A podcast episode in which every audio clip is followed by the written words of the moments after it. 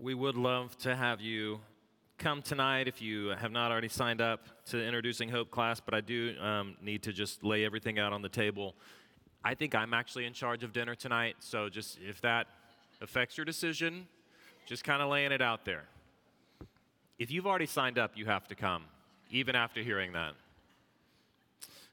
Um, I'm Derek. I'm the pastor here. If I haven't met you, I would love to. Maybe we can meet afterwards. Um, we are going to look at a passage in the Bible in Galatians chapter 5, excuse me, 6, Galatians chapter 6.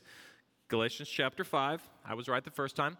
Uh, toward the end of Galatians, we're going to be in this passage kind of back and forth for the next few weeks. We'll, we'll, we'll dig in a little bit, an overview today, uh, then we'll, we'll take a break, then we'll kind of go back to it and dig in a little more. We'll take a break. We're going to kind of be bouncing around this passage uh, over the next few weeks, kind of between now, really, and the time summer gets rolling. So, um, great, great, great passage, great portion of Scripture. If you haven't, I would suggest go home this afternoon and really just meditate on the end of Galatians.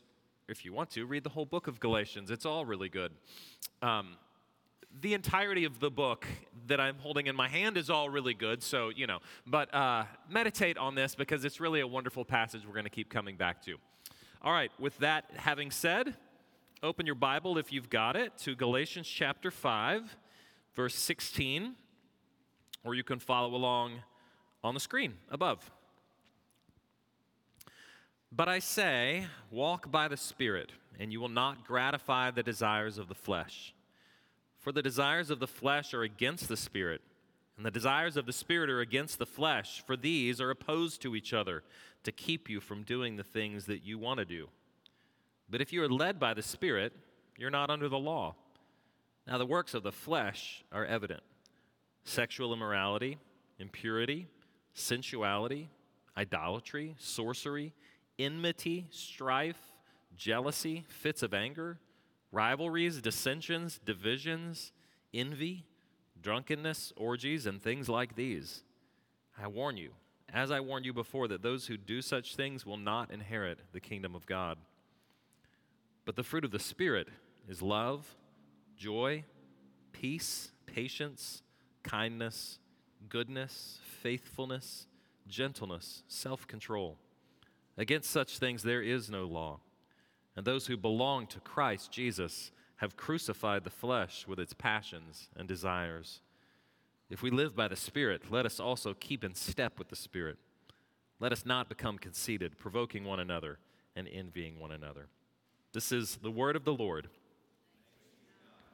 Let's pray. Our Father in heaven, we are grateful for the gift of the Holy Spirit in our lives. we know, Lord, that we need your Spirit to be at work in us if we are even to understand your word. And so we ask that your Spirit would go to work now. Soften our hearts, open our eyes. Let us see and hear and know you. And in doing so, Lord, we might know your grace and your love, and we might respond to it with worship, with love, and service. Lord, show us who belong to you how to walk with you today. We pray in the name of Christ. Amen. Uh, those of you who have uh, seen the movie The Shawshank Redemption, or maybe you, you read the, the short story or the novella by Stephen King that it's actually based on, may remember the character Brooks Hatlen.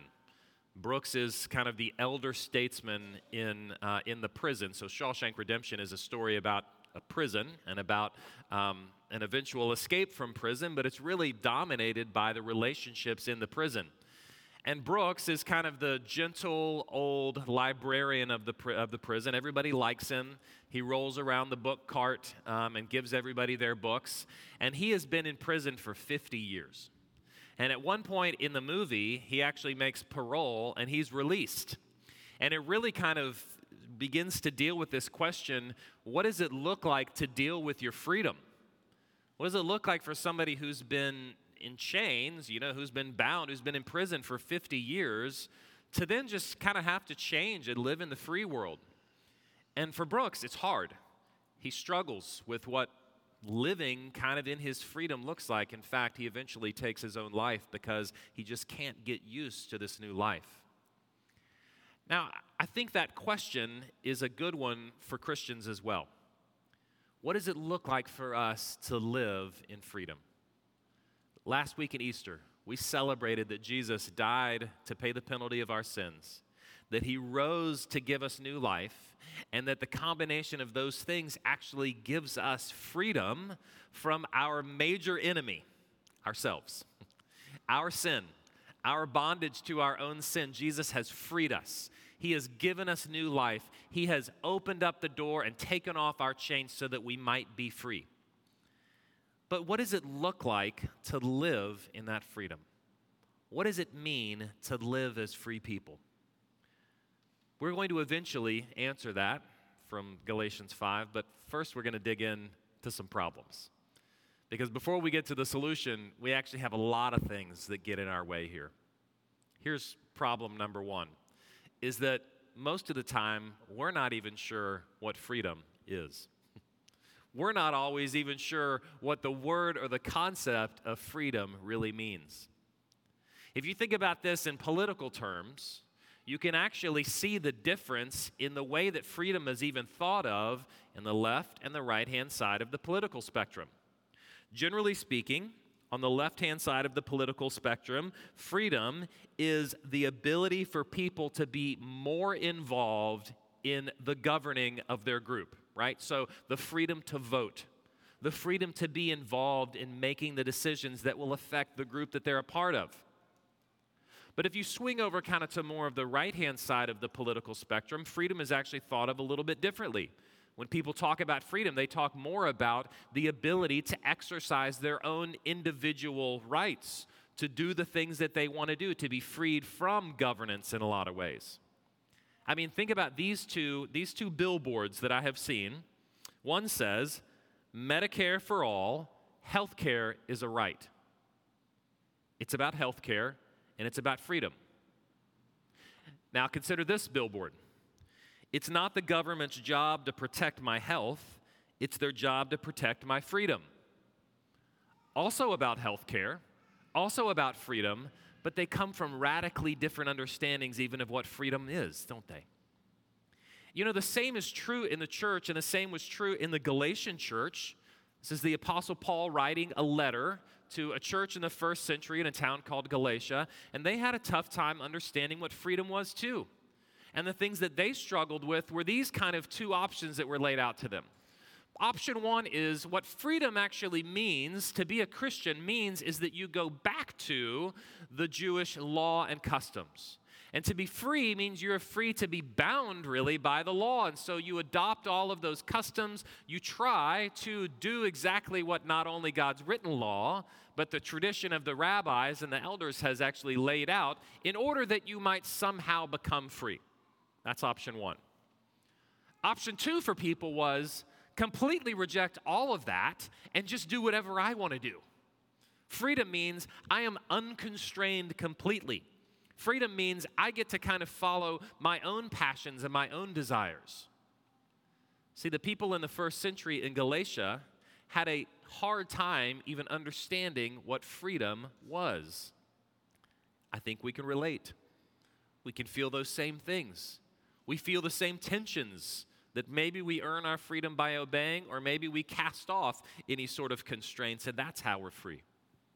So there's the first problem for us understanding how to walk in freedom is that we're not totally sure what freedom is.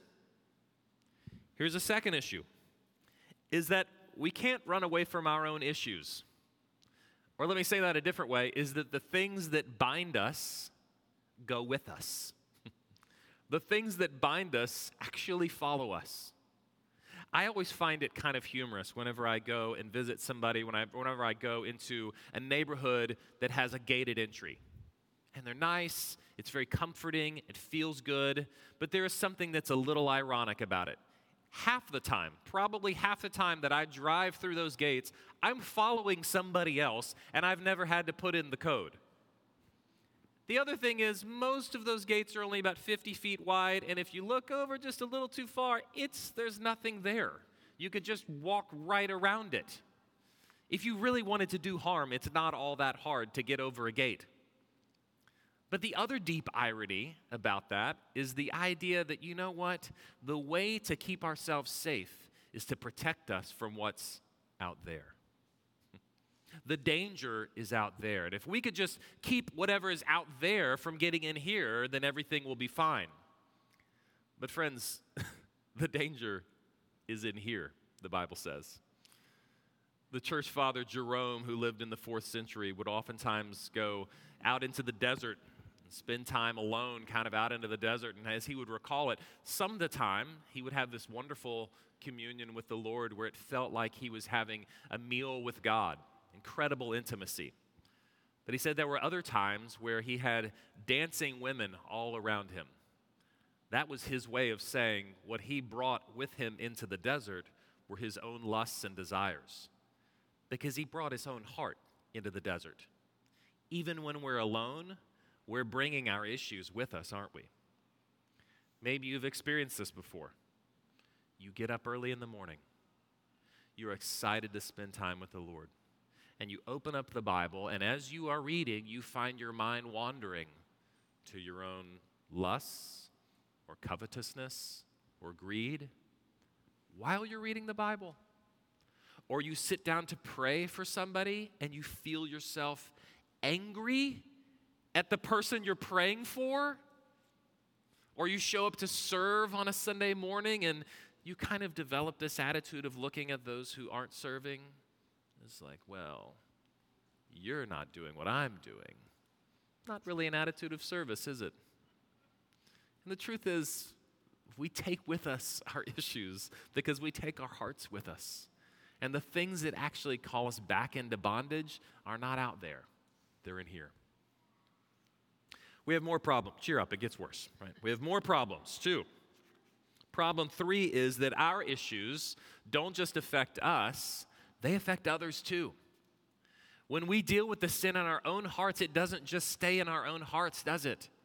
I mean, just think about the list that Paul that lists here, this list of all the terrible stuff.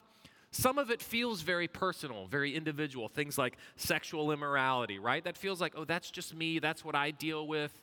But look at the way that it actually affects others. Our sexual immorality actually plays itself out in broken promises to those that we love. It plays itself out in dehumanizing activity toward people made in God's image our anger or our bursts of anger, you know, as Paul puts it here, actually have deep effect. In fact, they cause things like strife and rivalry and dissension. Our issues leak out into other people.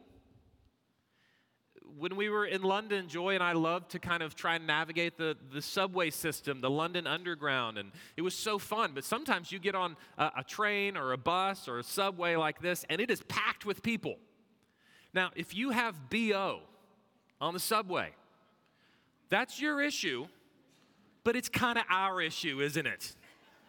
Yeah, it kind of leaks out into everybody, and it's our issue. So we don't just keep our issues, our problems, our own, they actually affect others. Those are big problems. How about this one? Problem four is that it's not possible to walk in freedom in our own power. Now we're really getting to the heart of it, aren't we? I read a story actually about a guy. His name is Peter Simi.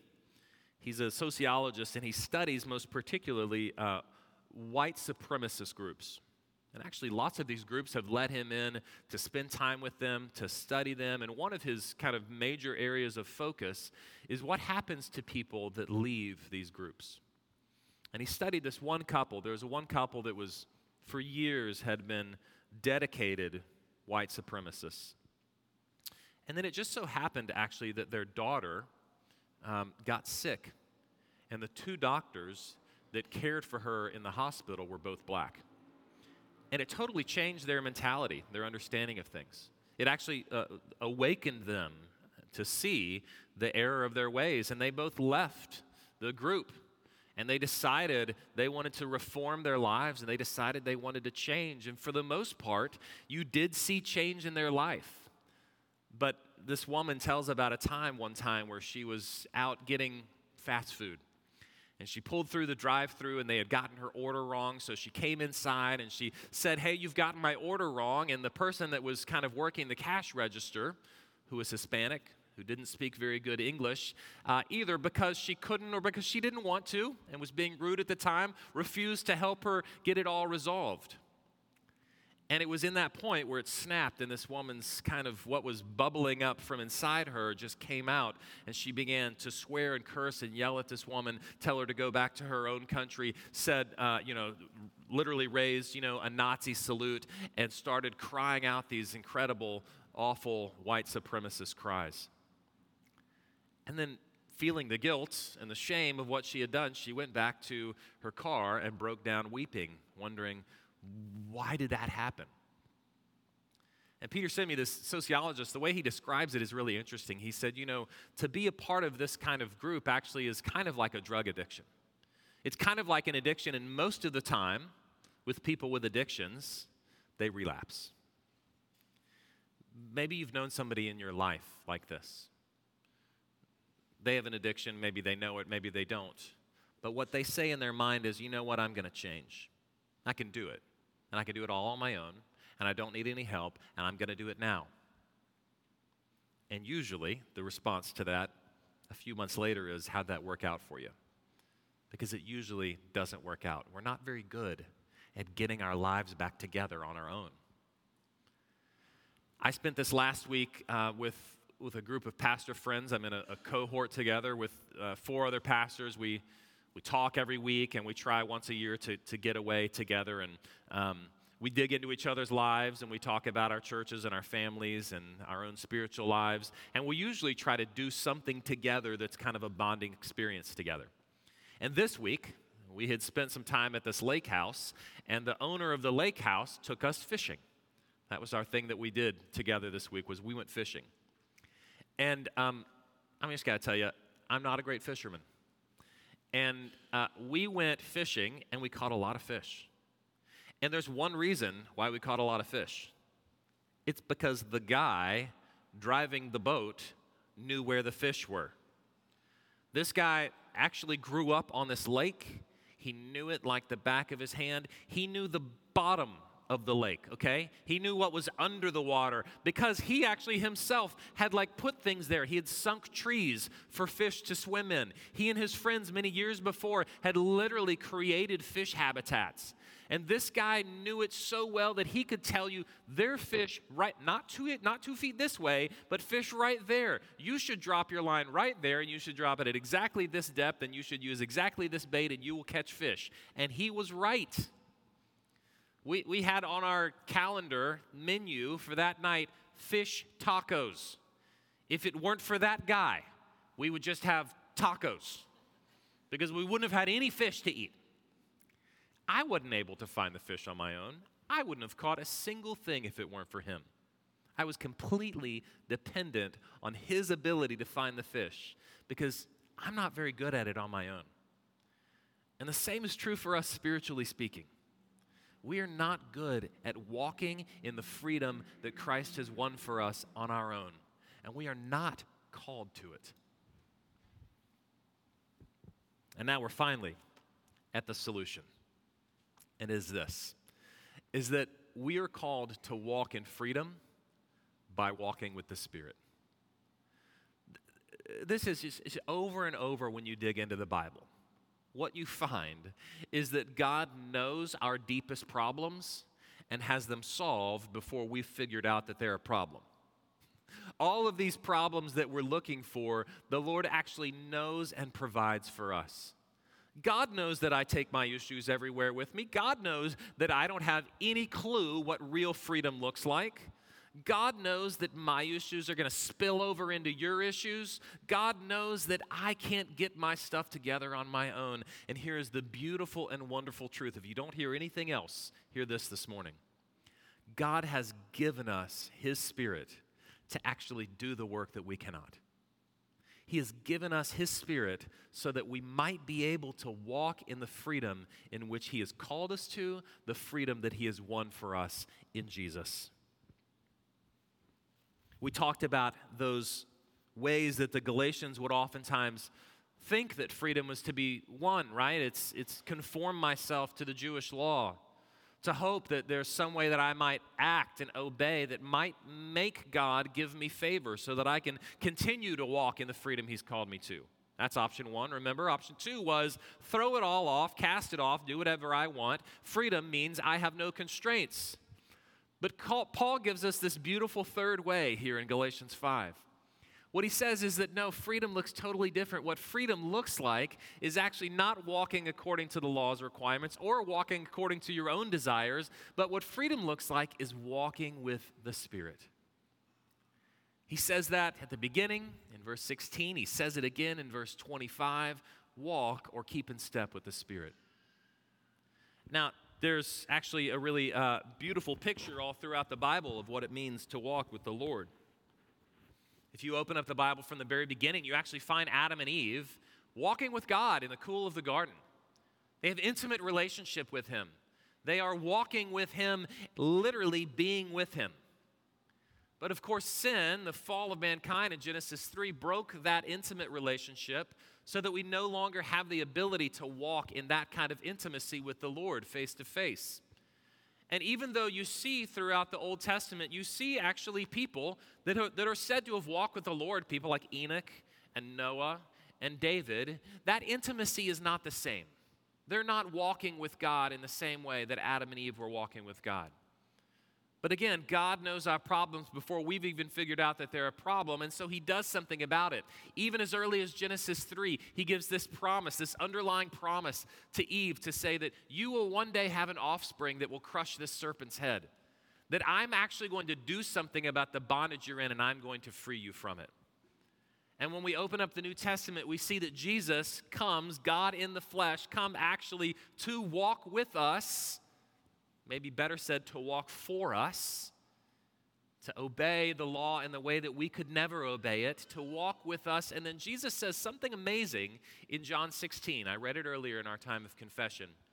Jesus tells his disciples, listen, listen I'm going away, but it's good for you because I'm going to send the Holy Spirit to be with you. He will teach you, He will guide you, He will convict you. And then Peter in Acts 2 says, Let me tell you exactly what just happened on Pentecost Day. And let me tell you exactly what will happen for anyone who comes to Jesus is that the Spirit of God actually will take up residence within them. The Spirit of God will actually walk with you. And we get here to Galatians 5 and we see Paul saying that the way to live in the freedom that we have been called into, the freedom that has been won for us by Jesus, is to walk with the Spirit. We're going to dig in over the coming weeks to what that looks like, to what it looks like to have the Spirit actually go to work in our lives. But I just want to give you one little thing in closing is that when the Spirit goes to work with us, when we walk with the Spirit, the Spirit actually produces fruit. Our lives begin to look fruitful, not because we figured out how to do it, not because we figured out how to do it on our own or because we figured out how to obey all of the rules, but because God's Spirit is actually producing the fruit that we cannot. What does that look like? Well, it looks like love, patience, kindness, peace, joy, goodness, faithfulness, gentleness, self control.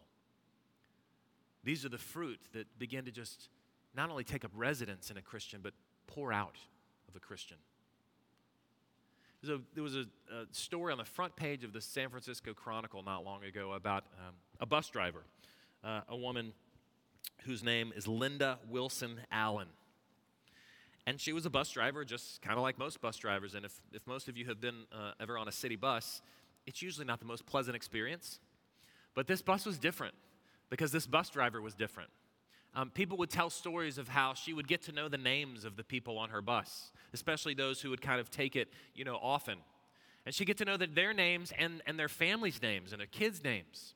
She would wait for people if she knew that they were going to be there and they were just late, and she would make up for the time later in her route. See, one time they told uh, of, of, a, of a woman who was elderly and was carrying some grocery bags, and this woman literally parked her bus in front of the stop and got out and grabbed her bags and brought them into the bus for her. She one time saw a woman at the bus stop who just kind of looked lonely, and so she invited her to come to Thanksgiving dinner with her and her family. In fact, her life on this bus was so beautiful that other people started to kind of pour back into her. People would let her use their vacation homes. People would begin to bring her gifts. They'd bring her potted plants and flowers. They saw that she liked to wear, you know, along with her uniform, she liked to wear scarves. So they would bring scarves to her for her to wear. And this incredible community was built on this bus because the beautiful fruit of the Spirit, and yes, she's a Christian, was pouring out of her and spilling over everywhere and just getting messy and influencing everything. Remember how we said earlier, uh, what's in you, the issues you have, spill out into others as well? Well, the same is true about the fruit of the Spirit. The fruit that the Spirit produces in you is also going to and is supposed to pour out and spill out into others so that what you end up with is something more beautiful than you could ever imagine. And I just want to end with this question. I'm going to ask you to do a little dreaming with me for a second.